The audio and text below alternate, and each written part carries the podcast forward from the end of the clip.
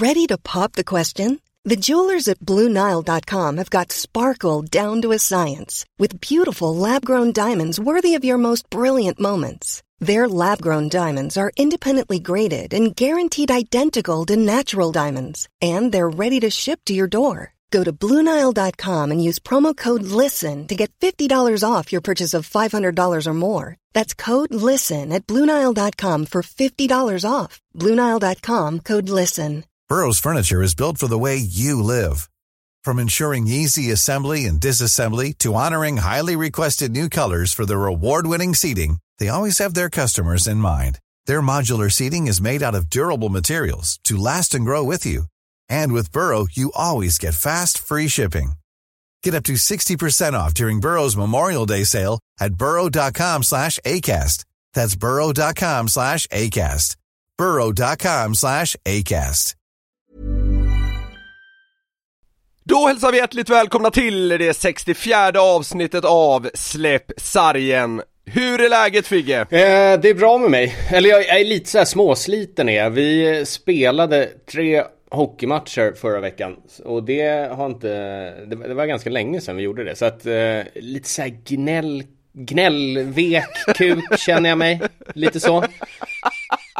Ja det, det bådar för eh, leverans idag på något sätt ändå, känner jag. Nej men jag känner mig på tårna. Hur, hur mår du? du? eh, Du har ju varit på skidsemester. Ja, jag har varit iväg och, och gjort en, gjort en figren Ja. och lite skidor mitt i säsongen. Ja, känna på det. Ja men det har varit, ja, det har varit nice, har man blivit lite snuvig och sådär efteråt också Men det, det, det är ingen fara du, det, det ryktas om att du är på något spa nu, tar du igen det efter alla slashings och sånt där du åkt på nu de senaste matcherna då? Nu är jag iväg igen. Nej men... eh, det är jag faktiskt. Och det hände en så sjuk sak igår. Jag är liksom på ett...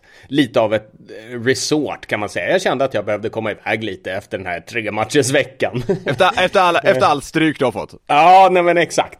Eh, jag måste bara berätta, för vad kul, det var en kul sak. Det är lite så här annan, eh, ska jag säga, är det annan? Det är lite an, annan för mig i vilket fall, bastukultur här med att det alltid är naket eh, liksom i bastu och sådär. Eh, igår då så gick jag på den här resorten då och så gick jag ner till bastuavdelningen och jag fattade vad som pågår och liksom hela den där svängen. Men jag gick liksom runt och kikade lite.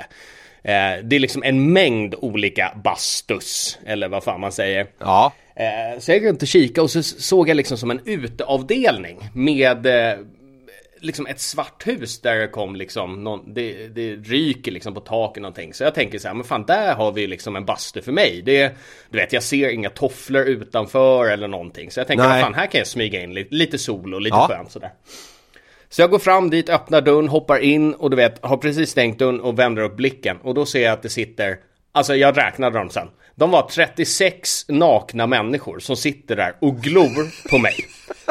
Och jag fattar ju här liksom att jag stör ju i någonting. Eller liksom, det, det är någonting som pågår här. Så att, och så självklart finns det ju en plats kvar också. Så att jag, jag, jag tänker så här, ja, ja, jag får ju bara sätta mig. Ja, ja, va, va, hur, hur naken var du? Alltså jag, jag, jag är tut- helnaken. Jag har inte en penal på mig. Och så... Eh, nej, nej, och det jag var ju kallt ute när jag gick och smög där. Så man var inte så jättestolt heller. Nej, nej Så hur som har vi, jag sett mig på den där enda platsen i vilket fall. Och det är liksom, jag har ju dörren bakom mig också så det lyser ju på mig. Ja, ja. Så alla glor ju på mig. Jag sätter mig där i vilket fall. Och då eh, är det alltså eh, alldeles för många som försöker prata tyska med mig samtidigt. Jag gör alltså något fel. Okej, ja, eh, Och så till slut säger jag liksom, eh, eh, vad är det som händer? Jag, vad...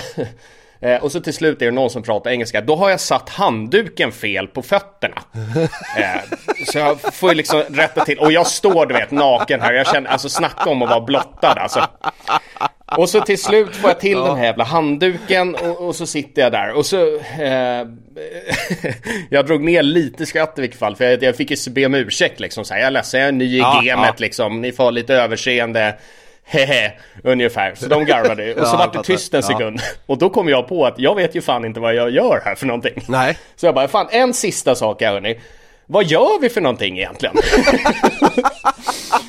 Och då, de började asgarva då, men sen visade det sig då att eh, det var ju någon som skötte hela den här saken och det var tydligen någon basturitual som jag var på. Jaha! Så det var liksom, du vet, det kastades snöbollar och eh, viftades med handdukar och alltså det var en riktig sån här genomkörare då. Alltså någon form av basturitual var jag liksom uppsignad Men, på. var, det, var, var det någon förening typ du hoppade in i Jag där, vet inte, jag kan tänka mig att de kanske har ett par sådana där per dag liksom Och då ska man tajma in rätt, typ 14-15 då är det basturitual i lilla svarta huset Ja, Bara ja, jag jag, fattar. jag, var, jag var inte riktigt med på det Så hon, instruktören, hon går och svingar sin handduk och det är så jävla varmt Och jag har ju liksom, jag har inte hunnit slänga snusen heller Ja, det, det, är- det är unisex så det Ja, sjunger om ja det. verkligen liksom. alltså det aha. är ju ingen obekväm stämning sådär liksom. Det nakna är ju ganska okej. Ja. Men ja, så snusen rinner alltid åt helvete. Det är så varmt så jag vill bara spy. Mm. Till slut i vilket fall, då är det över liksom. Första sessionen. Då ska vi gå ut allihopa nakna i snön.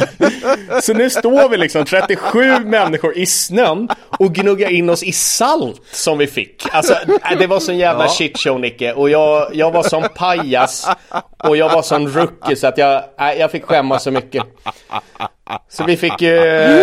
Ja, nej men så vi smorde in oss med salt och gnuggade och sen gick vi in för en andra vända och sen... Eh, sen var det över. Men det var en jävla, jävla resa i vilket fall. Va, va, var det skönt att vara själv sen? Att du kunde pusta ut lite grann? Ja, och att ingen i min närhet liksom har sett mig eh, liksom Ja. göra bort mig på det här sättet. Vad bra att du eh, berättar allt här då. Den bjuder jag på! Nej, men det, det var en rolig, det var ett roligt utdrag från ditt lite märkliga liv där i Schweiz. Ja. Eh, du förresten, såg du, såg du EM-handbollen i söndags? Nej, så jävla synd. Vi spelade alla dagar som Sverige spelade alla viktiga matcher och jag tycker handboll är skitkul att kolla på så jag missade precis allting gjorde. Då? Ja, nej jag såg den. Det var ju inte, det var inte ospännande direkt, även om eh, jag har väl varit inne på det tidigare att så här, land, landslag oavsett sport ger mig inte sådär jäkla mycket. Eh, så, så, så här, ja, det var väl lite kul att de vann. Sen la jag det åt sidan efter ungefär två och en halv minut. Ja. Eh, och så går jag över på Färjestad-Djurgården istället. Nåväl, vi eh, säger så och kickar igång veckans avsnitt.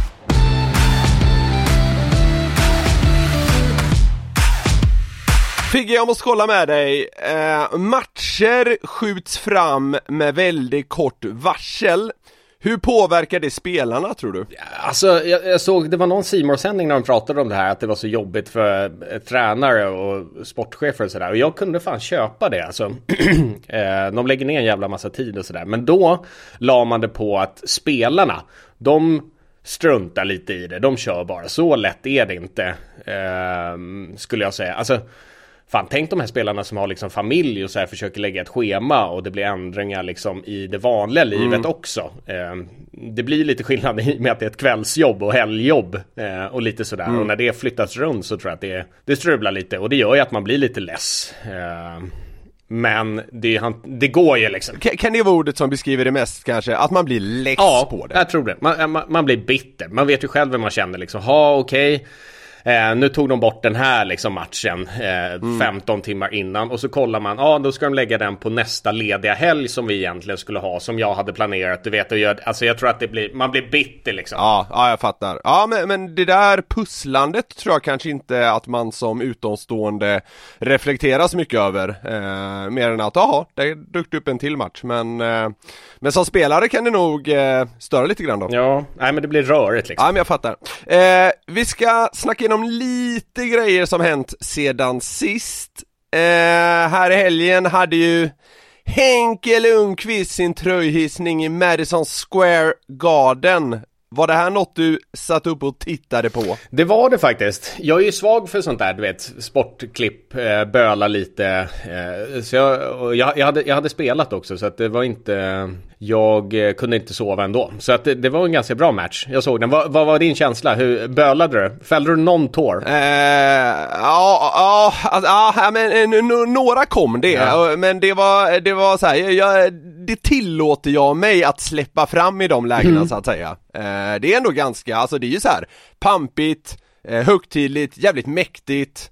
Eh, och ja, fint på många sätt, så eh, några tårar kom det men det var inte så att jag satt och storbölade Men när, bra, Eh, när brast det då? När, när vart du som eh, mest eh, emotionell? Ja men det var, det var när själva, alltså den, vad ska man säga, när, när, när den här ja, tröjan inom citationstecken åkte upp i Ja. the rafters. Det är ett sånt himla mycket bättre ord på engelska.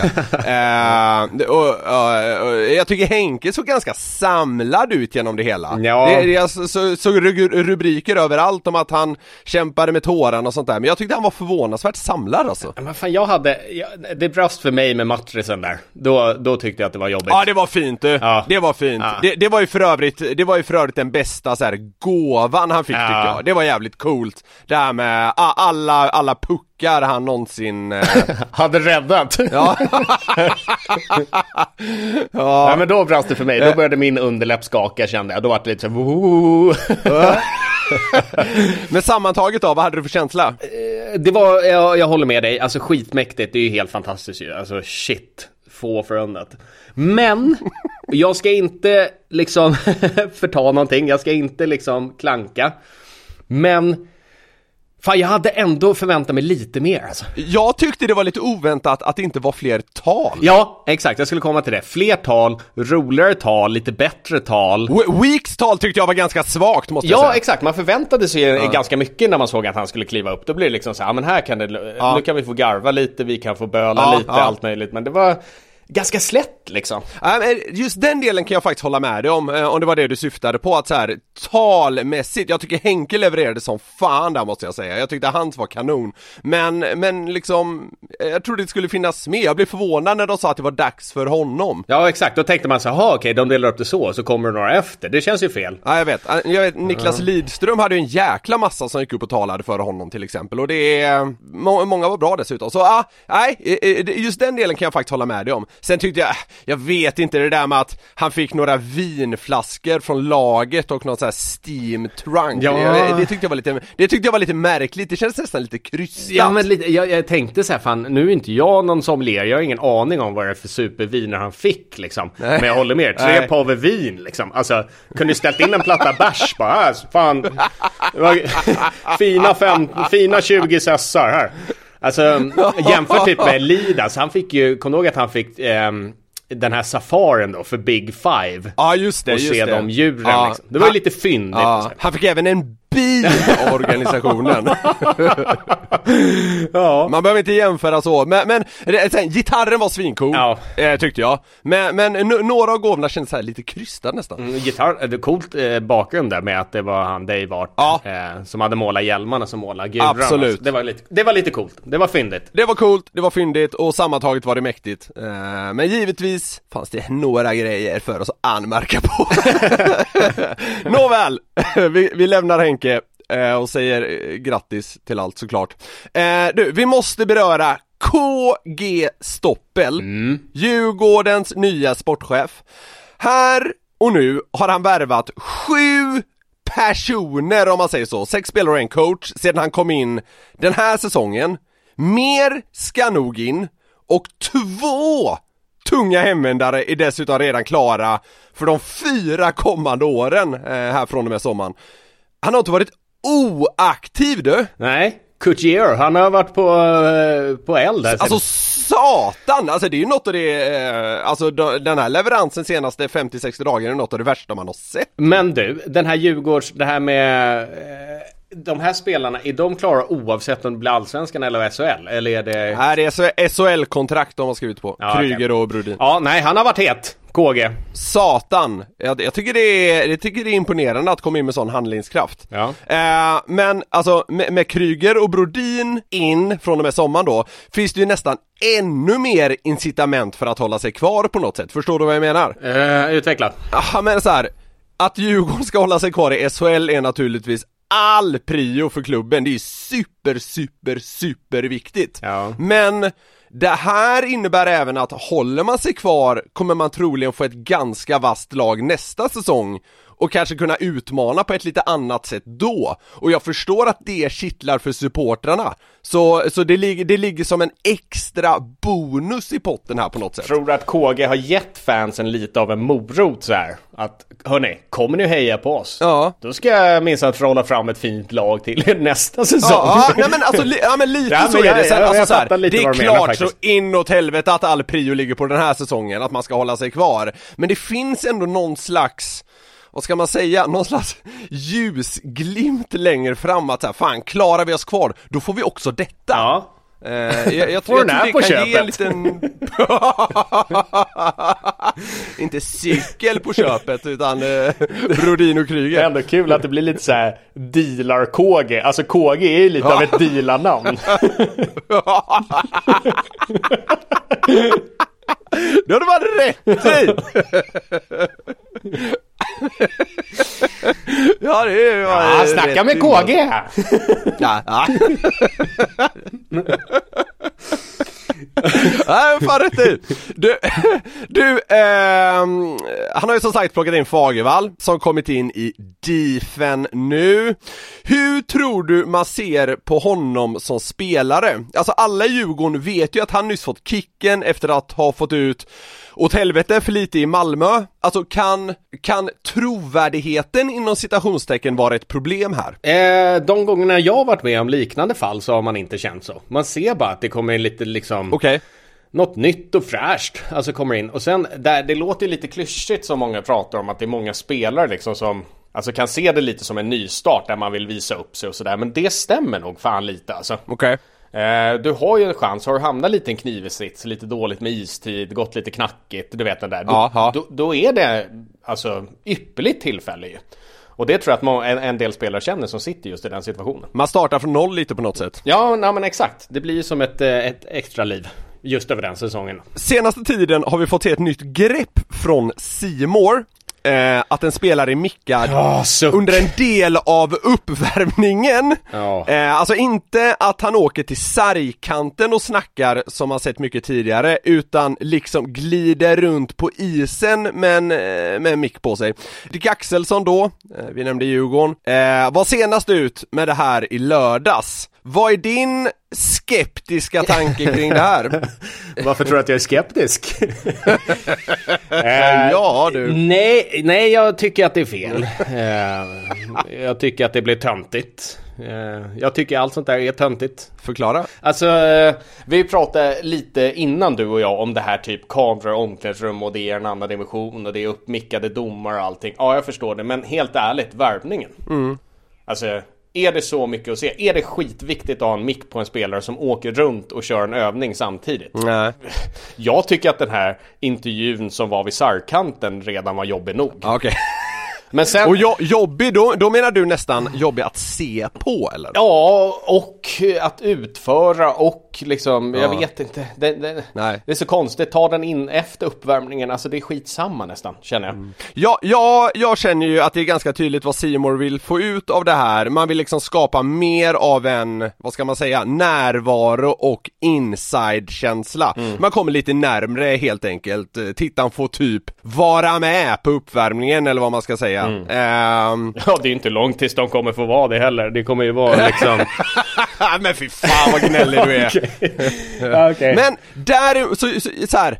Jag är inte helt liksom anti den här idén, eh, jag kan tycka det är ett lite så här halvpikt grepp. Däremot så är jag rädd att man kommer misshandla inom citationstecken den här möjligheten lite Ja. och jag anar att du vet vad jag är inne på. Ja, det är jag. Eller jag vet vad du menar. Och att Ja. det här kommer bli de läckra spelarnas mick och intervjutillfälle. Precis så, det, det var ingen chock kändes det som att det var Dick Axelsson som var uppmiggad första gången jag eh, såg det här eh, live, eller vad man ska säga. Nej. Eh, och och, och det, det känns som att det är den typen av liksom profiler som kommer få eh, testa på det här fräcka greppet så att säga. Det fräcka. Jag tror att vi kommer se väldigt många sköna spelare som kommer ta tillfället i akt att eh, liksom... Ge mig något exempel istället. Va, nej men, eh, kan du inte se framför dig hur Emil Sylvegård kanske åker och dribblar på rödlinjen och kanske skjuter en puck på någon motståndare och Eh, ja men du vet, och så hör man i micken då, oj, hör man Björn Oldén, oj Emil, nu sköter visst en puck på, på Rögles nummer två. Jaha, gjorde jag det?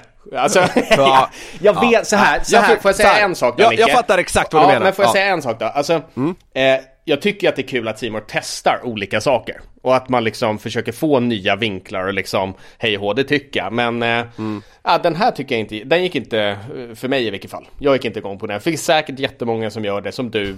Som eh, du. Men eh, för mig funkar den inte. Vi får se hur mycket det blir av det här. Eh, jag, jag, vet inte, jag, jag, är ändå spänd på att se vad, framförallt vad man gör av den här möjligheten så att säga. Men jag, jag, tror du kan vara något på spåren med att det blir de läckra spelarnas grej på något sätt. Eh, Frölundas nya klubbmärke lär vara ett hett ämne att kritisera när den här podden släpps. Det där ska du få kika lite på nästa vecka Figge, då det här avsnittet är inspelat innan FHC haft sin presentation. Nu går vi vidare. Ja, det tycker jag. Något som rätt sällan berörs är vad som egentligen händer i periodpauserna. Därför tänkte jag att det kunde vara intressant att lyfta tillsammans med någon som upplevt ett gäng sådana. Mm. Vi får ju jobba väldigt brett och generellt här så att säga. Men kan du försöka ta oss igenom en klassisk periodpaus i typ SHL? Ja, det skulle jag göra. Vad folk inte vet är att vi går på ett jävla galej. Det är alltid schyssta fester där mellan. Lite buffé och grejer.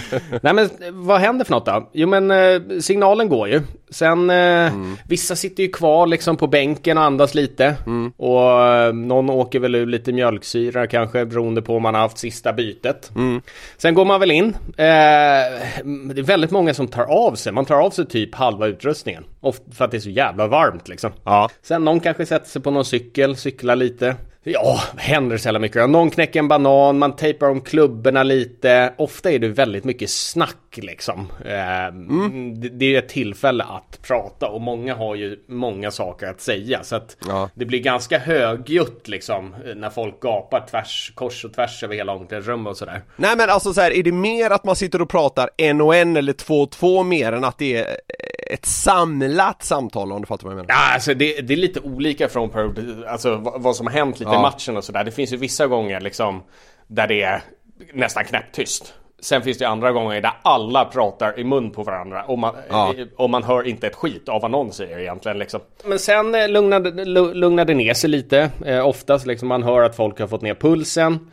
Eh, där någonstans brukar väl tränaren komma in, eh, ge sina direktiv, eh, vad han har sett och vad man vill se. Mm. Ehm, ja, sen är det väl egentligen dags att sätta på sig prylarna igen. Så samlar man väl ihop sig liksom. Mm. Eh, gapar någonting så här slagkraftigt. Du vet, någon, någon hejaramsa, skitnödvändigt. och sen, eh, ja. sen traskar man väl ut. Det händer inte så mycket, det är mer liksom en tid för vilan eh, och vila och snack. Ja, men det där tycker jag är intressant. Alltså handlar det mest om att pusta ut eller försöker man mer få ut något av det hela? Jo, nej men alltså det är klart att det är både och. Man pratar ju väldigt mycket mm. taktik och men man försöker också alltså komma ner puls och liksom få ut mjölksyra och sån skit och fylla på såklart med vätska och alltså någon, någon god sån här bar eller någonting. Ja du, du hör, det finns ju en hel buffé för fan. jag, jag talade ju sanning tidigare. eh, du, eh, märker man stor skillnad på om det står 2-0 eller 0-2? Lite intressant apropå att fylla på också. Det är ganska många som dricker kaffe i Periodpass. Det kanske man inte Jaha. tänker sådär. Men det, fan i Djurgården vet jag till och med, då hade vi en, en matris eller om det var någon som gick runt med kannan till och med och fyllde på med kaffe. Sånt här kafébiträde. Ja, vill, men, vill du ha påtår? Ja, jag, jag dricker inte kaffe i Paradise Alltså det, det, känns ju inte som något jätteskönt, eller hur? Alltså såhär skitanfodd, du vet helt svintorr i munnen. Nej. Och så ska du ta en svart knega kaffe då liksom. Bara kladdig i truten. inte så här amerikansk bensinmack tunt kaffe nej, heller, nej, nej. utan det är väl ganska bra tryck ja, i det. man ska tugga sig igenom det. Ja, precis. Så uh, kör in lite kära i käften. Ja. Men du, märker man stor skillnad på om det står 2-0 eller 0-2? Eh, ja, jo, men det gör man väl ändå. Alltså, hur man än vrider arslet så är ju människan lite resultatstyrd. Mm. Eh, så tonerna låter nog lite olika. Eh, men på vilket sätt då? Nej men ligger du under med 2-0 då har jag känslan i vilket fall om att det eh, det är fler spelare som är upprörda liksom. Alltså de är, de har, de är uppumpade lite på ett negativt sätt nästan. Alltså då är det så mycket som ska fixas med liksom en Ja, mer just det. förbannad ton. Är man uppe med 2-0 då är det mer liksom, ja men lite mer konstruktivt och lite mer liksom Ja, glatt. just det. Eh, om man säger så. Sä, säg att man har typ så här 5-1 inför sista perioden då, alltså är det lite uppsluppet då? Alltså kan man gå runt och garva eh, och ha, ha, det, lite, ha det lite skönt med då? Alltså, generellt skulle jag säga att spelare är ganska rädda för att ta det dit. Alltså jag tror nog att det vore sunt om fler spelare kunde ta det så att Mm. okej vi leder med 7-1, fan slappna av nu, garva lite och sådär. Ja, Men ja. går jag bara till mig själv till exempel så skulle jag inte våga det för man vet fan aldrig vad som skulle hända. Nej. Så att det är klart att det är lite lättare stämning och kanske något garv Mm, liksom. Eh, här och var. Men det är inte den här jätteskillnaden som man kanske egentligen borde ha rätten till att känna, känna liksom. Rätten till jävla eh, psyko eh, pucko. Ja. ja, ja. Men du, eh, eh, eh motsatt läge då, det tycker jag också är intressant. Säg att man har fem måls underläge med 20 kvar. Kan det inte kännas lite krystat då när det ska taggas igång som fan och man typ vet att det kommer bli torsk? Ja, det är en jävligt skön känsla att gå in för periodpaus med sex mål upp. Alltså, Ja. det är hemskt. Alltså du vet att det är liksom, det är 20 minuter kvar liksom som vi ska behöva skämmas på. Eh, vi har precis blivit utbuade när vi åkte av isen. Alltså, eh, sju, där någonstans, då har det nästan gått så långt så att det pratas inte så mycket i omklädningsrummet, då är det mest bara skämskudde. Alltså då är det nästan så här, fan nu har vi inte så mycket att fixa. Men är det du vet en 3-4 påsar, då kan det hända att det är den här tokilskan. Då är det många som är skitförbannade och då ska man välta papperskorgar och det är könsord och Jaha. du vet det stuket. Är vi uppe där mot 7-8-1 Då är det många som gömmer sig under handduken alltså. Ja, ja men, men säg någonstans här mitt emellan då, där det, det så här, det går att ta ikapp. Vi säger fyra baljer men så här, eh, ah, vi, vi, det är kört. Känns det inte lite så här då när det ska, kom igen nu gubbar! Alltså, är inte lite så bara, ja men vad fan, alltså in, innerst inne vet man ju att det är liksom halvkört. Då vill man ju ha han i torskbataljen där. Men låt han spela. Lennart! ja, Lennart. men ge han påsen. ja, men, ja, alltså det är Ge han klart. påsen så det blir tyst någon gång! Ja. Fan vad mycket paralleller vi har. Det är otroligt många paralleller vi har till Torsk på Tallinn. Med tanke på att vi driver en hockeypodd. Torsk på Tallinn special någon gång alltså. Eh, nej men, eh, vad fan var vi någonstans? Jo men alltså det är väl klart att det känns lite på låtsas. Så där ser man ju lite spelare också. Där tycker jag man ser igenom nästan lite vilka eh, kanske som är äkta. Lite och sådär. Du vet, ligger man Ja. under med 7-1 då, då kanske man inte ska trycka på att gapa att fan kom igen, nu kör vi, tänk på backcheckingen. Alltså då blir det bara så här, nej men vad fan, hallå din robot, du har ju bara hört vad tränaren sa och upprepar det och vill att han ska höra att du säger vad han sa. Ja. Alltså, jo det är klart att det kan bli lite töntigt i de lägena. Men du, är, alltså du var inne på det här med att välta papperskorgar och, och sånt där, alltså är det mycket sånt eller tror man bara att det är mycket sånt? Eh, Man tror nog att det är mer än vad det är liksom. Det händer väl så här Ja. total urflippningar händer väl kanske en, två gånger per säsong. Skulle jag gissa. Ett snitt. Ja, okej. V- Vem, vem av tränarna i SHL som du har haft har varit mest urflippningskompatibel på just det sättet? Ja, ge mig ett namn nu för i helvete! de här gamla, alltså vi hade ju fan säcken och eh, alltså de här gamla. Det känns som att de här nya, de är så jävla slipade. Och det har Ja, ju varit så det. mycket så här, du vet det här mjuka och tänka på människan och Ja. så. Så det, det välts inte så jävla mycket i SHL just nu tror jag. Okej. men, men, men Särkijärvi kunde, han kunde damma till kunde, en papperskorg? han kunde brumma till. Det, det var väl ganska många. Jag kan ju bara tänka mig hur Pelle Bäckman eller Niklas Wikegård var på den tiden också. Alltså. Ja, herrejävlar. Ja, det där kändes det som att där fick man ha eh, papperskorgar, aluminium kanske. du, eh, hur mycket justeringar kring taktik och sånt brukar det faktiskt bli? Eh, jo men det blir ju en del. Eh, special teams blir det ju mycket. För då är det ju sådär liksom, eh, har det varit en del utvisningar första perioden så blir man ju ganska läst. Ja, Och vice versa, du läser ju även motståndaren också. Och då måste du justera lite. Så att jag upplever att det är ganska mycket just i i, i special teams som, som man pratar taktik. Okej, okay, men, men då, då ses man en kort stund och så kommer någon ASS-tränare med en dator och, och visar att eh, eh, så, så, här agerar de mot oss idag så vi måste göra så här. Det är exakt så det funkar. Ofta så ja. slås ju de ihop de fem gubbarna som spelar powerplay till exempel. Och, och precis som du säger så får man in en dator och då ja, ja, kan du hitta lösningar på det. Och så blir det lite mindre snack och sen kommer ju stora hövdingen in och då blir det väl stora dragen liksom. Ja, okay.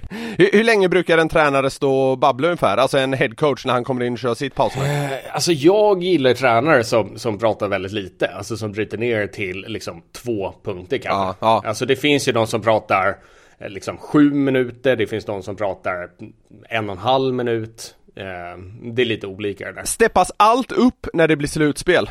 Jo, men jag tycker det. Jag tycker att det blir lite mer fokus från alla. Ja. Alltså inte bara spelarna, även ledarna, även materialarna, även sjukpersonal. Alltså det känns som att det är lite mer liksom vaket allting. Går det att konkretisera på något sätt? Eh, nej men alltså, eh, vad ska jag säga, man kanske blir lite mer uppvaktad. Ja. Alltså du vet, det kanske kommer en materialare som frågar Du fan det såg ut som du slant där, har du kollat dina stål? Ja, jag fattar. Det kanske kommer någon sjukvårdspersonal som kollar extra. Eller så här, behöver ni någonting extra utöver här. Likadant med videon. Det kanske finns ännu mer video. Ja. Eh, samtidigt som spelarna är lite mer liksom, ja, man lägger lite mer energi på att fixa till det som har skitit sig liksom. Du har varit inne lite på det här med material och, och skador och så. Är, är, det mycket pill med sånt där i pauserna? Alltså händer det ofta att någon lägger sig på en massagebänk eller får skridskorna slipade? Sådana grejer? Ja men det är ju ett tillfälle där liksom du får ju som ett break i, i ja. lite som eh, Ja men alltså lite massage och kunna skaka ur någon muskel eller liksom tejpa en handled. Alltså sen nästan alla tejpar i klubborna liksom. Eh, i, i, pausen. Så att ja, det, det är en tid för det också, absolut. Är det, är det många som duschar i periodpausen? Nej, va? Vad fan? Varför då? Varför skulle de duscha? Nej men jag tänkte såhär, så här, bli, bli av med den värsta svetten, vakna till lite grann kanske. Det, det känns som att det skulle finnas någon som gör det. ja det hade varit jävligt coolt. Du, du duschar ju inför matcher för helvete. Ja men vad fan, det är inför match. Snyggt om jag skulle komma in i en periodpaus och duscha av mig lite och bara, ja men fan killar jag känner mig inte så fräsch. Sätt sig i bastun i fem minuter. ja, nej, jag har nog inte varit med om, alltså man har ju varit med om någon som liksom eh, Kanske har tagit i nästan som skiter på sig som måste liksom byta underkläder lite åt det där hållet Men jag har inte varit med om någon som har gått in och duschat. Nej okej, okay, ja, alright Ja det, det, är, det, är, det är rimligt och logiskt att så inte är fallet. Eh, Vi har ofta snackat om rutiner inför match och så eh, Är det lika mycket sånt här i pauserna? Eh, jo men det är ganska mycket rutiner. Alltså går jag till mig själv, min paus ser likadan ut liksom. Mm. Ja, in, ta med halva utrustningen, sätter mig under en handduk. Eh, försöker liksom komma ihåg vad som har hänt under matchen. Vad som kan vara bra i nästa period. Kanske knyter upp skridskorna om de sitter för hårt knyta dem igen, sätta på sig. Alltså, jo, jag tror många, många är ganska rutinstyrda eh, där också faktiskt. Hur funkar det när man får göra tv-intervjuer och sådär i paus? Här gäller det här, när man fick det, man fick ju alltid infon eh, kanske liksom eh, antingen direkt när slutsignalen gick eller ja, periodvilan signalen gick eller någon minut innan liksom att ja, ah, nej men okej Figge du har intervju med Simor. Då såg jag alltid alltid till att vara först till micken. Alltså, ah, okay. så att man fick göra den på en gång och gå in sen. För kommer du tvåa där, då får du vänta dels på, du vet, ah. i studion, de ska säga sina fyndiga saker, sen nästa intervju, sen ska det vara någon mellan, ah. du, vet, du vet, hela den där. Så där är lite rutinsak och verkligen löpa ut till micken för att vara först. Om man är tvåa så kapas ju din paus säkert med, alltså ett bra antal minuter. Ja, ja, ja, exakt. Det är ju bara, vad har man i SHL nu? 18 minuter va? Mm. Alltså du kapar ju lätt fem minuter där liksom. Eh, vem är det som meddelar att du ska eh, göra Simor i pausen? Det brukar vara någon som meddelar någon på bänken och sen får man det därifrån. Någon, någon mattress eller någon. Eh, eh, hur noga är du med det här att se bra ut när simor kameran ska granska ens face? Eh, inte så eh, noga faktiskt. Man, i, I starten, första gången man gjorde det här, då gjorde man alltid misstaget att man kollade på TVn. Ja. Eh, för att se, se liksom Ja, jag vet inte varför man gjorde det. Sen lärde man sig att kolla in i kameran liksom. Det, mm. det tog mm. ett par vändor, men det ser lite lattjo ut. Man ser oftast ja. unga spelare som blir intervjuade. De står ju liksom snett med huvudet och det ser nästan ut som att de kollar ner i, i, uh, i golvet liksom. För att de har en tv-skärm där, ja, exakt. Säga, för de som inte vet det. Mm. Men sammantaget då, tycker man det är jobbigt att, att göra simor i pausen eller är det lite småkul? Det beror nog lite på hur det, hur det har gått. Ja, ah, okay, just det. uh, men nej, det är inte så jävla jobbigt faktiskt. Alltså hinner du först till micken som sagt, då, då, är, det, då är det ganska lätt. Men det är ganska svårt. Eh, det är ju sådär, man klagar ganska mycket på att intervjuerna blir ganska slentrian, att man är ganska robot sådär, men det är också ganska svårt. Alltså man får sällan frågor tycker jag där man kan bjuda på något kul. Ja, ja, alltså det, det är ju bara... Det ja, men det är ju bara så här, vad, vad, behöver ni förbättra inför nästa period? Alltså, det, det, det, är ofta samma veva. Ja, och så att det är live, det är ju lite sådär, alltså, mm. man blir lite smånervös eh, att man ska säga ja. något fel. Jag vet det var någon, någon gång eh, när jag kom in på jag vet inte om man kom in på mitt skägg eller någonting och jag skulle göra någon jämförelse med Steinar Hovland i en Beck-film. Och du vet, det, det blev bara så här. Ja. Det blev bara så här ja. kon, konstigt tyst typ och så här, ja. Nu kommer jag inte ihåg vem det var som gjorde intervjun som bara ja, just det, nya Beck-filmen ja. Eh, och tillbaka till matchen, du vet det blir så ja, ja. någon, gång, någon gång vet jag i Skandinavien, då stod jag och gjorde en intervju och mitt i intervjun då kom Kenta Nilsson och morsade liksom. det, var, det var jävligt lätt att hålla koncentrationen liksom. Fram med våfflan bara mitt i intervjun. Tjena tjena! Skönt. Uh, men, men den, den här tävlingen till micken som uh, verkar lite inofficiell men ändå viktig på något sätt uh, när man är två spelare, en från varje lag. Upplever du att alla är med på den eller är det en grej du har kommit på? jag tror nog att jag har solo-ride på den. Nej, men för mig var det viktigt i vilket fall. Jag lärde mig det tidigt att okej, okay, nu jävlar måste jag skynda mig på annars, annars sumpar jag hela pausen. jag kanske hjälper, jag kanske hjälper någon eh, SHL-spelare där ute nu. Hoppas det. Ja, jajamän. Man måste ha tid för att ta sig an den där buffén mitt i omklädningsrummet. Exakt. Dags för veckans Figga avslöjar och vi har ju snackat lite om periodpauser idag. Så jag tänkte kolla med dig Robin, vad är det märkligaste du upplevt under en periodpaus? Eh, jo men det, oh, fan, det har ju säkert hänt en del, eh, mycket skit som, eh, som jag säkert missar nu. Men jag vet, den här handlar inte om mig. Men jag har en kul so sak som jag har hört, eller läst, jag kommer inte ihåg riktigt hur jag har fått reda på den här. Men jag vet att när Sean Avery eh, var, var i Rangers Jag, fan, och jag får killgissa mig fram nu, men jag hoppas att det var Tortorella som var coach i vilket fall. Så var det någon periodpaus då när han eh, hade blivit ertappad och stod med mobiltelefonen. Ja. Eh, och hade fått frågan liksom vad han håller på med. Alltså du sitter ju liksom inte ja. med telefonen i periodpausen. Nej. Nej, det, det, är, det är big no-no eller? Ja, exakt. Det gör man ju inte. Eh, nej, nej. han hade ju fått frågan vad fan han håller på med. Och han hade svarat alltså, coach, Vet du hur svårt det är att få tag i ett bord i den här stan eller?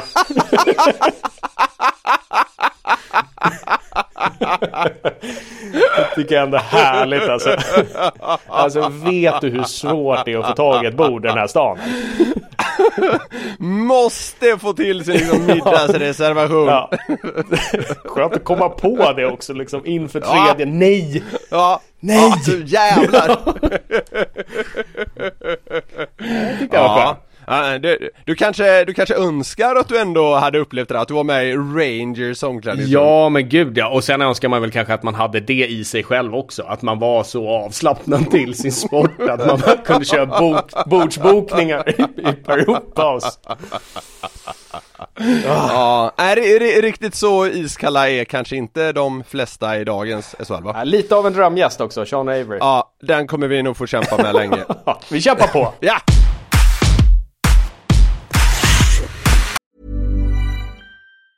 When you're ready to pop the question, the last thing you want to do is second guess the ring. At BlueNile.com you can design a one-of-a-kind ring with the ease and convenience of shopping online. Choose your diamond and setting. When you find the one, you'll get it delivered right to your door. Go to Bluenile.com and use promo code LISTEN to get $50 off your purchase of $500 or more. That's code LISTEN at Bluenile.com for $50 off your purchase. Bluenile.com code LISTEN. Millions of people have lost weight with personalized plans from Noom, like Evan, who can't stand salads and still lost 50 pounds. Salads, generally, for most people, are the easy button, right? For me, that wasn't an option. I never really was a salad guy. That's just not who I am. But Noom worked for me.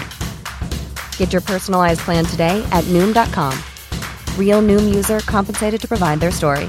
In four weeks, the typical Noom user can expect to lose one to two pounds per week. Individual results may vary. Det blev 558 grundseriematcher under 14 SHL-säsonger hos fem olika klubbar. Tre SM-silver och två VM på det och bilden klarnar om att den här 42-åringen från Boliden minsann hade en karriär som det vore en smärre skymf att snacka ner. Skridskorna lades på hyllan 2014, men därefter har norrlänningen nästan gjort samma succé inom mediasvängen som tidigare på isen. Vi säger varmt välkommen till podden Fredrik Varg. Ja, tack, tack så mycket. Fint. Vad vackert. Va? du, eh, tack själv. Hur är läget? Jo, tack. Det är mycket bra. Precis kommer ur duschen här efter en tuff paddelmatch med en tuff förlust. Men ja, det är bara att glömma och gå vidare. Nya tag så att säga. Var, var, det, var det någon hockeyprofil eh, som spöade dig? Det var det. Det var en tuff match här. Förlust 6-2 första. Vinst andra set 6-3 från oss och sen ledde vi med 5-1, förlorade med 7-6 i sista. Och jag spelade då med Marcus Näslund mot Niklas Sundström och en annan kille som heter Björn. Mo Modo-tätt och stjärntätt kan man säga. Ja, man blir lika frustrerad på Niklas på paddelbanan som på hockeyplanen. Det ser inte ut som man tar i. Man vinklar bollarna. Nej, det är helt sjukt. En vidrig att möta. Ja, han är duktig. Ja, det är bra. Med ett leende på läpparna. Ja. Tre SM-silver, Fredrik. Om vi börjar där. Eh, kan det smärta än idag att du aldrig fick ta det där guldet? Ja, men det gör väl. Än idag. Det smärtar väl nästan ännu mer nu när man inte spelar har chansen att kunna vara med och spela om det. Ja. Eh, det är väl som alla sagt under karriären, liksom så här, att tänk det här är chansen nu, liksom. Eh, tänk inget annat. Liksom. Så att, och det var det ju. Eh, jag känner väl mest delaktig kanske i den sista chansen med Skellefteå där när vi förlorade mot Färjestad.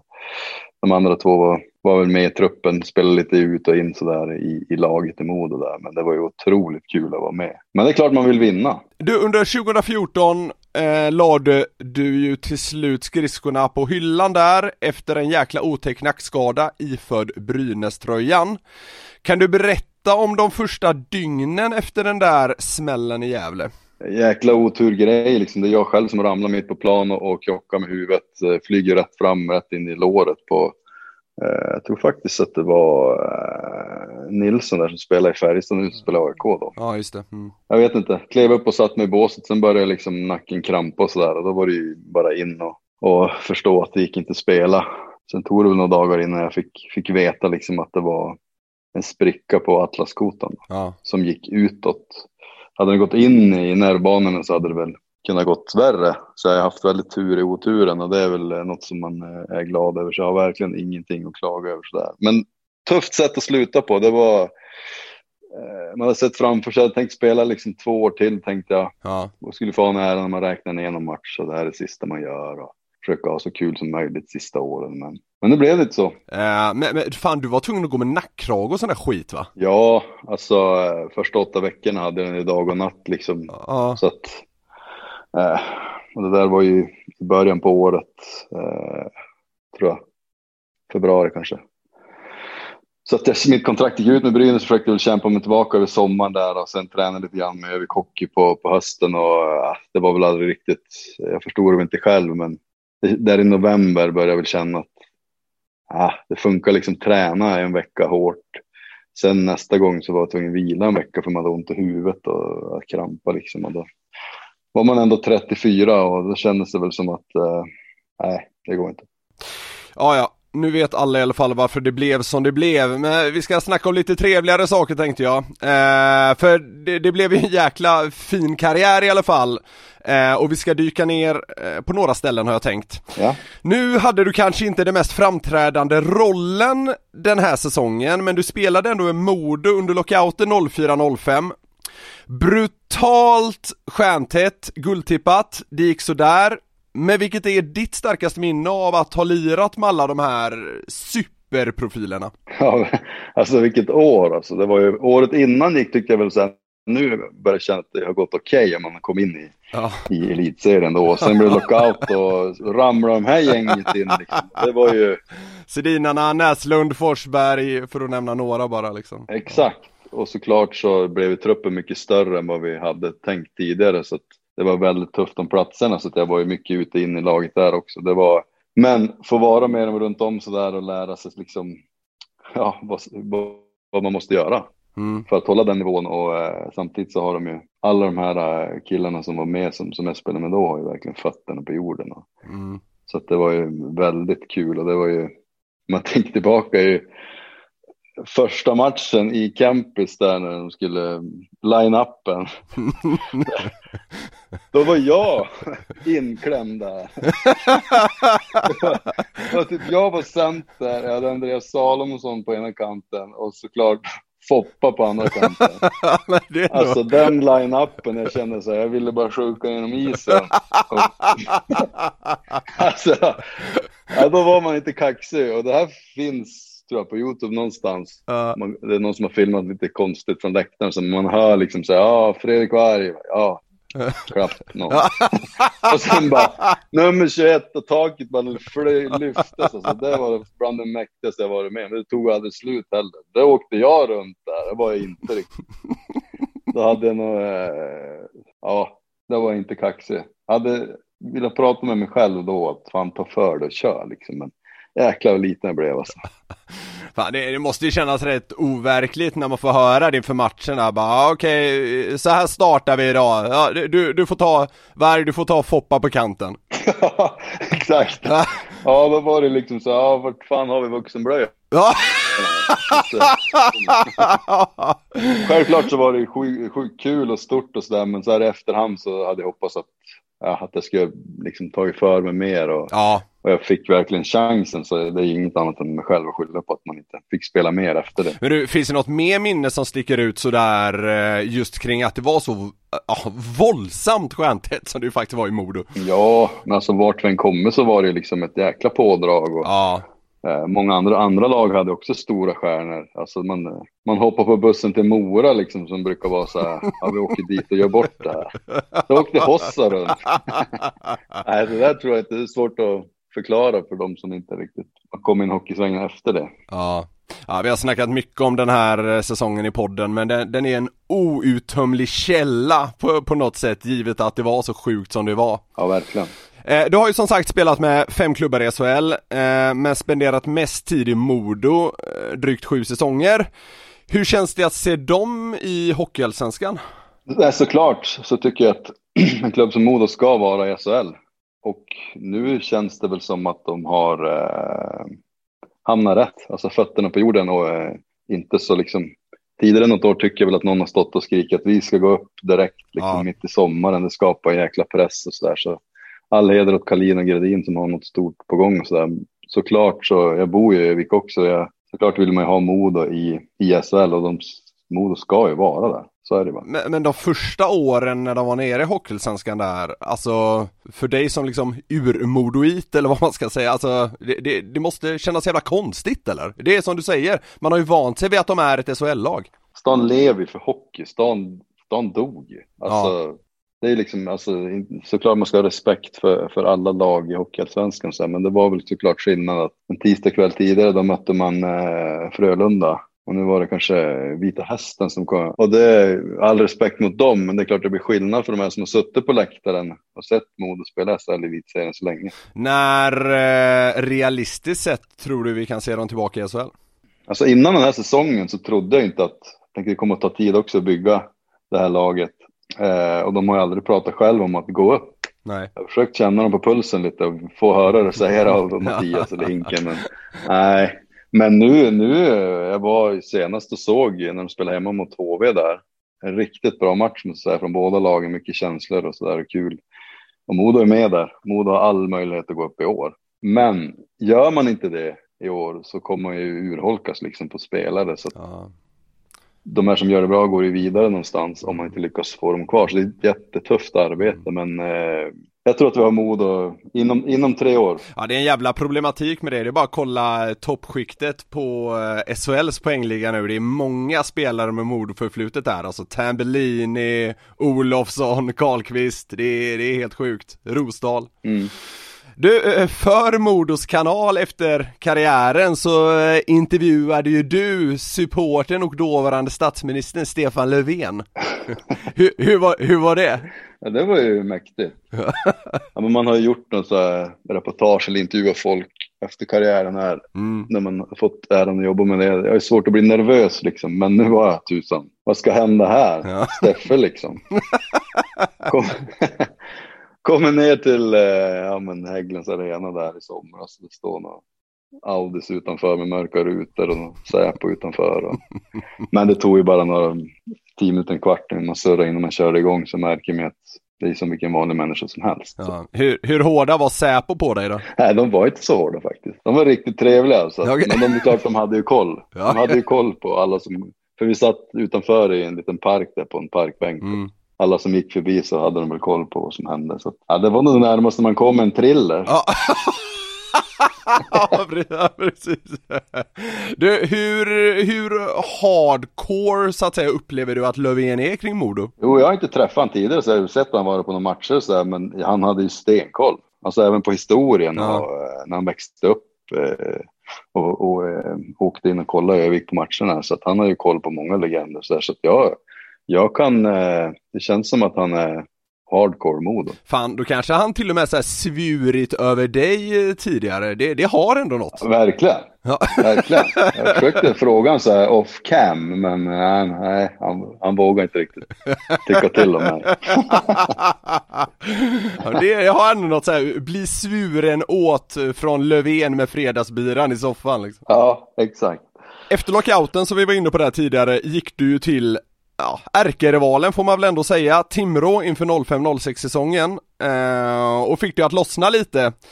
Det måste ändå känns lite sjukt att göra den flytten eller? Jo, men det gjorde det väl. Det är såklart att eh, det var, jag var tvungen att bestämma liksom, vilken väg vill jag gå här nu. Mm.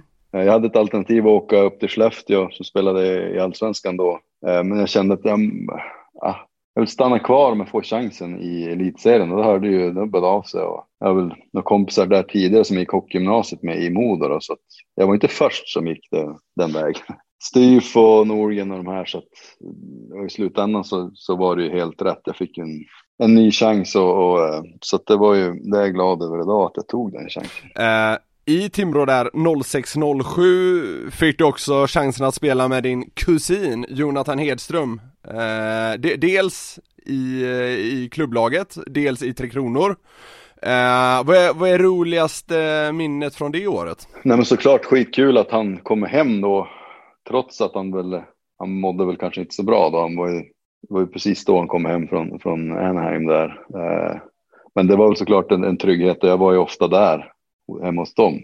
Mm. Hans familj och sådär. Så att eh, det var väl, det är klart om man har velat en, en person som våran morfar Tage liksom som, som båda hade som morfar som, som betytt mycket för oss hade kunnat fått vara med då och Mm. sett det liksom och sett mycket hockey hemma hos han och följt Tre Kronor i hans soffa liksom. Så det var ju jäkligt kul. Ja, för, för ni hade ju ett, ni hade ju ett jävla stäm den säsongen också. Alltså som jag var inne på, båda fick lira med Tre Kronor och så vidare. Exakt, ja men vi var eh, ändå bland de roligaste åren jag spelat jag. Vi var en riktigt tajt grupp och skönt kompisgäng och det blir liksom när man spelar på ett lite mindre ställe, alltså Timrå, eh, man kom ihop sig väldigt tätt och eh, även med alla runt föreningen och så att man jobbar tillsammans. Det, vi var ju, det var väldigt högt i tak och ja, alla krigar verkligen för varandra så att vi hade ju otroligt kul utanför isen också. Finns det något eh, minne som sticker ut extra från den säsongen om den nu liksom ligger dig så varmt om hjärtat? Ja, men jag kommer ihåg att eh, jag hade en finländsk målvakt, Mikka Oksa tror han hette. Ja, Han, eh, Christian Söderström, han kunde inte träna en träning så att när vi var ute på isen då tog han eh, hans bilnyckel ur jackfickan. ja. Backa bilen mot gymmet, eh, lastade alla vikter i bagaget. körde tillbaka bilen på parkeringen. Så att Micke han märkte ingen förrän, ja alla bor ju oftast i Sundsvall, är en bit in. Ja. Så han märkte väl efter ett tag, jävlar vad bilen går tungt här. Då hade han hela gymmets vikter i bagaget. Det är lite såna grejer. Man fick vara vaken liksom. Ja, det är ju otroligt. Ja, men alltså, när man kommer dit fick man ju höra de haft eh, olika som hostar lagfesterna då. Mm. Och satt vissa poäng på det och vissa fått riktigt bra poäng och de hade gjort si och så. Då, då andra sommaren jag var där när det var fotbolls-EM tror jag, eller VM, som Sverige spelade i Tyskland. Mm. Då eh, tänkte jag så här, nu är det dags för mig och en annan kille som heter Johan Sweder, vi hostade där och det blev hemma hos mig då. Så då, eh, jag hade ganska stort vardagsrum, så då åkte vi på läktarproffsen och hyrde en läktare. Åh jävlar! Så du körde upp en läktare i vardagsrummet? Ja, ja, vi byggde ihop den där under en dag. Så eh, hängt upp flaggor och tv, tifo-skyltar hade vi. Eh, sen inne i köket, eftersom det gick i Tyskland, så hade vi åkt, köpt ett öltält, ett så gammalt tält. Ja, ja, ja, ja. Ja, och så kapade benen så rymdes i köket. och så sen hade vi, ja men brassade på lite bratwurst, fick de äta där i paus. Och vi fick ju väldigt höga betyg. Det, det låter ju helt otroligt alltså. Ja, ja det gick ju vilt till och vi fick ju, jag tror jag fick så här 9,7 eller betyg av, av 10. Ja, det är Då ändå. frågade jag vad skulle vi ha gjort liksom för att det skulle vara... Ja, precis. Jaha. Nej, då kom ju sanningen med ordet att eh, ja, hade det kommit en helikopter och kört oss ner till matchen och sen hem, då hade det varit en tia. Hö, höga krav ändå. Ja, så att jag tror ändå vi lyckas ganska bra som hosta en lagfest. Vi måste även toucha vid eh, säsongen 10-11 där med Skellefteå, som du nämnde kort tidigare. Du var center mellan en stekhet Jocke Lindström och succéfinnen Mikko Lehtonen. Det blev silver, men eh, vilken jäkla säsong du och ni hade.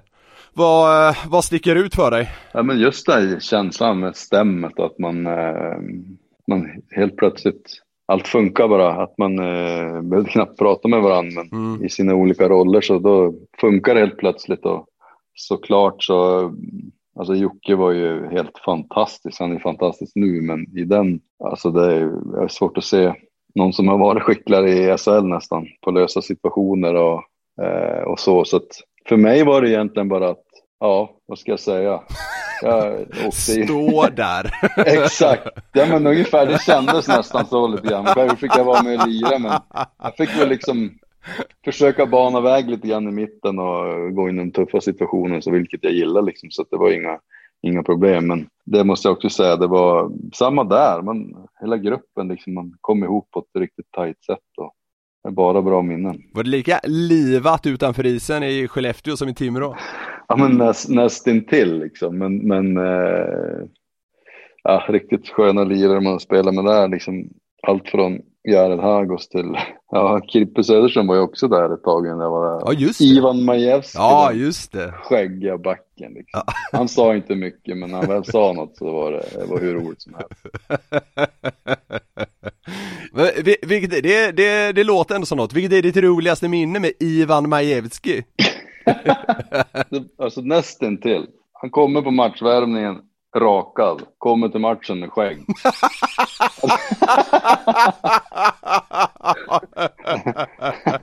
Okej. Så det är ett bra tryck i skägget där. Alltid med ett leende på läpparna också. Där ligger de flesta i lä, om man säger så. Ja, det kan man lugnt säga. Som sagt, det blev drygt 14 säsonger i SHL. Var upplevde du att publiken var jävligast? Jobbigt, det var, bara det var liv så var det ju liksom, det var ju kul. Alltså klart, eh, men ditt kära Frölunda, det var ju alltid oftast bra drag där. Det är ju, det är kul. Det blir ju som bortalag också så gillar man ju det. Mm. Och där har jag ett minne också, man, jag spelade i Skellefteå så satt jag i, på bänken där och vilade mitt under matchen. Så smällde det till i bakhuvudet så på hjälmen. Jag tänkte, vad fan var det här nu? Så tog jag fingret så här. Då var det någon som hade kastat sin snus bara rätt i hjälmen på mig. En lös. det, var, det var ändå så pass kraft i lösnusen så att det, det brände till Ja. lite grann. Ja, jag tänkte att det smalt till det. Ja, det är väl något som man, men jag måste känna. Va? Ah, fan, det är en lössnus. Liksom. Så de måste ha skrattat gott om på. Hockey-Sveriges hårdaste lösnus. Och HV hade ju någon, under någon säsong sedan några som satt just ovanför båset. Ja just det, just det. De slipshuliganerna eller något kallas de va? ja men de var ju roliga också. De var, hängde över där och nej, alltså jobbet tyckte man inte var. Jag tyckte det var kul. Så det var man vill ha den stämningen på, på matcherna. Finns det någon klubb i Sverige som du så här efterhand kan känna att fan, där hade det ändå varit kul att spela? Nej, men när jag väl tänker tillbaka här så är det ju liksom när man var med om tidigt med Modo finalerna i, i Globen och så där med Djurgården. Ja. Alltså det trycket eh, när Djurgården är, är, på den nivån och så tror jag att det, det är såklart väldigt stor press att spela i en så pass stor klubb. Men mm. skulle säga det då, kanske Djurgården. Det är väl inte fy skam? Nej. Sammantaget då, vi har varit inne på några, eh, men vilka är de roligaste eller mest färgstarka profilerna du fått eh, lira med genom åren? Man kommer ju upp ganska tidigt i A-laget i Modo. Då är ju spelare liksom så här som Magnus Wernbloom var med. Ja, just det. det är en som gör verkligen allt för att vinna. Det här är talet att man går över lik för att vinna. Det fick man ju verkligen se där, alltså både träning och match och vilken eh, vilken väg han tog till sin framgång sådär. Har, har du något exempel på, på hur extrem han var? När han var yngre så här, tvingade han kvar en liksom på träningen eller matchvärmningen för att han ska alltid avsluta med en strafftävling. okay. Ja, men bäst av tre straffar. Ja, okej, okay. så vann jag bäst av tre. Men nej, det är bäst av fem. så körde man, eh, ja, lyckades man vinna med bäst av fem. Nej, men det hörde du inte jag sa, det är bäst av sju. Så höll han på sådär tills han hade vunnit så till slut lärde man sig det. det Bäst av 29 slutade det på. Ja, exakt. Typ så. Nej men eh, det är väl en sån där, det händer grejer kring sådär och hitta sina vägar för att prestera, vilket han gjorde väldigt mycket liksom. Eh, men sen, alltså han har ju väldigt nära till skratt och väldigt eh, ja. ironisk och uh, gillar att skoja och så. Så han har väl en legendarisk intervju där i Frölunda borta i Skandinavien tror jag. Ja, nu var du på så mycket hockey så nu såg väl det du har. Till en liten avhyvling. Bortdömda målet, någon tveksamhet där? Nej, jag är ju emot men sen beror jag, jag vet inte, det känns som jag blir ditknappad. Har det någon betydelse det? Ja, det har väl en jävla betydelse. Ja, men du är ju där ändå. Jo, men det beror på hur man kommer dit, eller hur? Det är inte första matchen du är på heller, va? Du, du Fredrik känns ju annars alltså så här, ganska vad ska man säga, norrländskt lugn. Eh, men, vilket är det värsta utbrottet du fått uppleva under karriären? Du, om vi bara tar som Värmlo så har du ändå spelat med några som, som ändå bar på lite eh, tävlingsskalle. Alltså jag var ju på isen där när, när Magnus Wärmlund tog hand om Andreas Jämtin bakom målet. Han spelade HV. Han satt på honom och typ tryckte ner honom mot huvudet där. Ja, just det. Ja, han tog hand om honom helt enkelt. De hade jagat varandra länge. Och sådär. Jag själv har väl inte gjort något riktigt sånt, men så jäkla lugnt jag. Jag är otroligt eh, tjurig på något sätt. Så att jag blir, det är nog många som kanske beskriver mig som tjurig, de som har spelat med mig. Liksom att jag hade väldigt höga krav på mig själv, vilket som var dåligt och bra ibland. Men, eh, men allt var ju för att man ville vinna frustrationen när det inte gick bra är svår att hantera.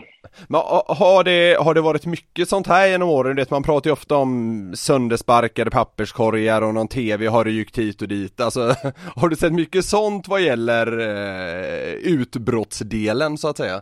Folk blir ju arg. Det är på den här nivån man ska vinna på elitnivån och frustration och mjölksyra. Eh, och jag själv har väl varit en del av det där också. Så det är många som har sagt till mig att lugna ner mig liksom och då skäms man ju. Vad är det dyraste du slagit sönder? Ja, det är väl en klubba i så fall. Ja, okej, okay, men det var inte så jävla farligt. Men eh, det roligaste så här i efterhand är ju, vi mötte Modo borta med Skellefteå. Det här vet jag inte ens om vaktmästarna i Hägglunds Arena vet om. Det är preskriberat. men eh, vi förlorade i vi förlorade i sadden, jag tror Modo kvitterade, jag tror det var någon av de här gångerna när Foppa gjorde comeback. De kvitterade i slutet, det blev sadden, vi förlorade. In i omklädningsrummet och stod en sån här stor papperskorg, grön plast. Och jag skulle bara sparka på den, jag var så jävla arg. Mm. Och den är gjord av hårdplast så att min skridsko går igenom, foten går igenom eh, plasten. ja, och sen plasten är så hård så att när, jag sitter fast. Så jag kan inte dra ut den. Jag är som spetsar fast mig själv. Att, och då högröd i ansiktet, förbannad. Och sitter alla där runt om. Efter ett tag fick man liksom säga ja, ni får, kan någon jävel hjälpa mig loss. Ja, fy fan alltså. Och så sen blir det, ett skratt, skratt av det, men alltså då är man ju då skäms, skäms man till slut. Man ska hålla ordning på sina känslor. Lite svårt ibland. Du, du spelade ju med Tre Kronor under hela sju eh, säsonger, eh, gjorde två VM. Vilket är ditt roligaste landslagsminne? Ja, men det måste väl ändå vara när man helt plötsligt eh, fick göra debut, måste jag säga, när man väl tänker tillbaka på det. Mm. Det var ju 2006, jag spelade i Timrå där, de skulle spela någon landskamp innan någon turnering eller vad det var mot Slovakien. Så blev någon sjuk och så fick jag vara med, halka in på ett bananskal. Ja, det kan jag ju tänka på än idag när man kollar på Tre Kronor och sådär. Att man, det är nästan det minnet som sticker ur, själva debuten när man fick ta på sig tröjan och återigen så har man ju suttit där hemma med familjen och framförallt morfar och sådär. Mm. Kolla på Tre Kronor och Tommy Engström kommentera. Och, nu fick man själv vara med där. Det var ju otroligt konstigt och stort. Men sen tycker jag den här grejen att man under tiden man var med så fick man ju uppleva liksom en det var som en kärngrupp som spelade Tre Kronor då. Alltså du hade Jörgen Jönsson, Ken Jönsson, hade Johan Davidsson, Mange Johansson, Stefan Liv. Så att vi hade ett fruktansvärt bra lag.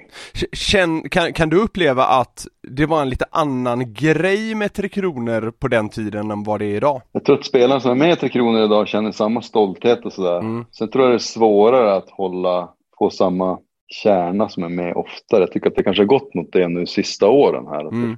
mycket samma spelare som... Det blev under något år där det var nästan inne på något sätt att tacka nej till Tre Kronor. Ja, Jag vet inte varför det blev så, men jag tycker att värdet har ökat igen och det, det, det, jag tycker att värdet är väldigt stort att spela i Tre Kronor. mm. Alltså, någon- som säger något annat det är, helt fel ute enligt mig. På tal, om att, på tal om att spela i Tre Kronor och lite luddiga motståndare och sådär. Du, du gjorde ju själv en säsong i Dinamo Riga. Ja, Eh, hur, hur, hur var det att leva och spela i Lettland? fantastiskt. Det var ju svårt beslut. Eh, om jag skulle stanna kvar i Skellefteå som, som jag visste vi hade och gick bra. Det är liksom hemma för mig eftersom jag är uppväxt just utanför i Boliden där. Men samtidigt kände jag att det här är nästan min chans att göra ett utlandsäventyr. Jag var väl 32 då. Så att, och då ehm, ja, blev det Riga. Det är klart, jag hade ingen aning vad, som, vad jag skulle förvänta mig. Liksom. Men, så det var ju en nervös Fredrik som åkte dit. Och så. Men efter ett tag så kände man att en fantastisk stad. Alltså de lettiska fansen är ju enormt stolta både över Lettland som under VM och allting som, som land när de spelar hockey och Dinamo Riga är deras alltså hockey är nationalsporten. Så det var ju helt fantastiskt. Alltså en, kommer ihåg någon match eh, vi var ju ett mittenlag liksom, men någon match låg under liksom med fyra, fem mål i slutet av matchen, men de var lika glada ändå. De bara körde. bara eka på läktaren. Det är så jäkla häftigt. Vad sjukt! Det var, det var nästan, det var nästan viktigare att ni fanns än att ni, eh, än att ni vann på något sätt. Ja, men precis. Det var riktigt mäktigt. Dock tung start. Eh, Det var det året som tragiska händelser med, med Stefan Liv där. Ja, just det, just det. Det var samma säsong, så det var lite konstig start på säsongen och väldigt otäckt. Hur fan var det att uppleva eh, den tragedin på en annan plats i KL om man säger så? Jag kommer ihåg att jag satt hemma och skulle kolla på matchen, för vi skulle flyga dagen efter. Mm. Och då kommer de här rapporterna liksom, så man trodde inte att det var sant. Samtidigt så spelade jag med Björn Melin med, som var med mig där, Ja, som ändå är en barndomskompis med Stefan liksom. Så ja, nej, det var otroligt tungt och konstigt framför allt. mm. Nej, då funderar man ju på vad man liksom höll på med egentligen. ja, Att sitta där borta. Eh, men bara någon vecka innan hade vi haft en träningsturnering i Riga och Stefan var där och spelade. Så Mm. att sista kvällen så var vi ute och käkade och sådär och sen eh, åkte han hem tidigare för att ja, dagen efter skulle han flyga hem till familjen någon dag innan serien skulle starta och sådär. ja. Och ot- otroligt glad över det så att den där bilden har väl flugit förbi en i huvudet liksom att man Mm. såg han gick över parken mot hotellet där liksom. Och framförallt glad att han skulle få åka hem och hälsa på familjen och så. Ett fi- fint, eh, fi- fint sista minne på något sätt då ändå. Ja, absolut. Det är ju, spelar mycket med, det är en fantastisk kille. En av dem man alltid hängde runt i Tre Kronor och sådär. Så. Men just starten i Riga blev ju väldigt Tror fan det. Vi- Vilket är ditt eh, roligaste eller finaste minne med Stefan? För ni, som sagt, ni spelade ju faktiskt ihop en hel del. Ja, men det var väl i början när man började vara med i Tre Kronor och man var lite, visste inte riktigt hur man skulle, vem man skulle hänga med vem man, och det blev ju till slut att man hängde mycket med, med honom och han var väl, jag är alltid glad att hänga med vem som helst. Mm. Väldigt enkel människa och eh, jag kommer ihåg eh, Sanni var med också där. Eh, det var någon, någon turnering där att vi bestämde oss för, Stefan du måste räkna hur många koppar kaffe dricker du liksom när du inte spelar en match. Så han tejpade upp en remsa där och drog ett streck för varje kaffekopp. Nu kommer jag inte ihåg hur många det var, men det var många remsor i det gåset. Alltså. En kille som bjöd mycket på sig själv och fantastisk målvakt. Ja, verkligen. Avslutningsvis eh, Fredrik, eh, finns det någon mer så här rolig anekdot eller något från karriären vi kan, eh, vi kan gå ut på så att säga? En grej som jag faktiskt, faktiskt har tänkt på här när man slutar spela, liksom, då faller allting. Ja, men man eh, summerar vad man har varit med om och så här. Det är ju Mm. mycket minnen och mycket glädje och kanske lite så här, eh, ja men, har gjort det gjort, men kanske gjort, tänkt annorlunda, verkligen tagit chansen när man har fått den och så. Men det är ju, något som jag upptäckte är att man har ju aldrig varit så bra spelare som när man har slutat. Man kan ju möta människor, möta människor på stan, framförallt de här tunga åren Modo haft i Hockeyallsvenskan. Liksom, så här, Ja. Ska du inte ta och börja om? Ja, var bättre på din tid. Och då kan det här vara samma människa som stod och skällde ut mig i mjölkdisken på Ica när man spelade i. Liksom. Ja, exakt. Ja, men ska du börja ta i då? Så man har ju aldrig varit så bra som man har lagt av. Hur- är din lettiska? Den är ju väldigt svag just nu. Pa, Paldies, tack. Där var den. Okej. Där har vi repertoaren. Där satt den. Ja, precis. Jag tror vi nöjer oss så. Eh, Fredrik Varg, stort tack för att du tog dig tid och kör hårt framöver. Tack så hemskt mycket. Veckans avsnitt har nått sin slutstation, men missa inte att följa oss på sociala medier. Där släppsarren finns på Twitter, Instagram och Facebook. Genom de kanalerna kan ni också kontakta oss om ni vill önska en gäst eller ett ämne eller något annat. Man ska givetvis även prenumerera på podden, så glöm inte att göra det! Vi öser på och är i vanlig ordning tillbaka nästa torsdag. Ha det helt fantastiskt tills dess! Hej! Hej, hej.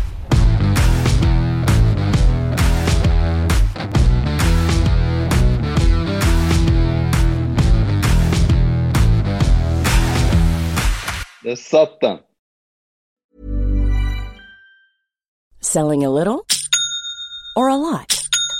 Shopify helps you do your thing however you cha-ching. Shopify is the global commerce platform that helps you sell at every stage of your business. From the launch your online shop stage to the first real life store stage, all the way to the did we just hit a million orders stage.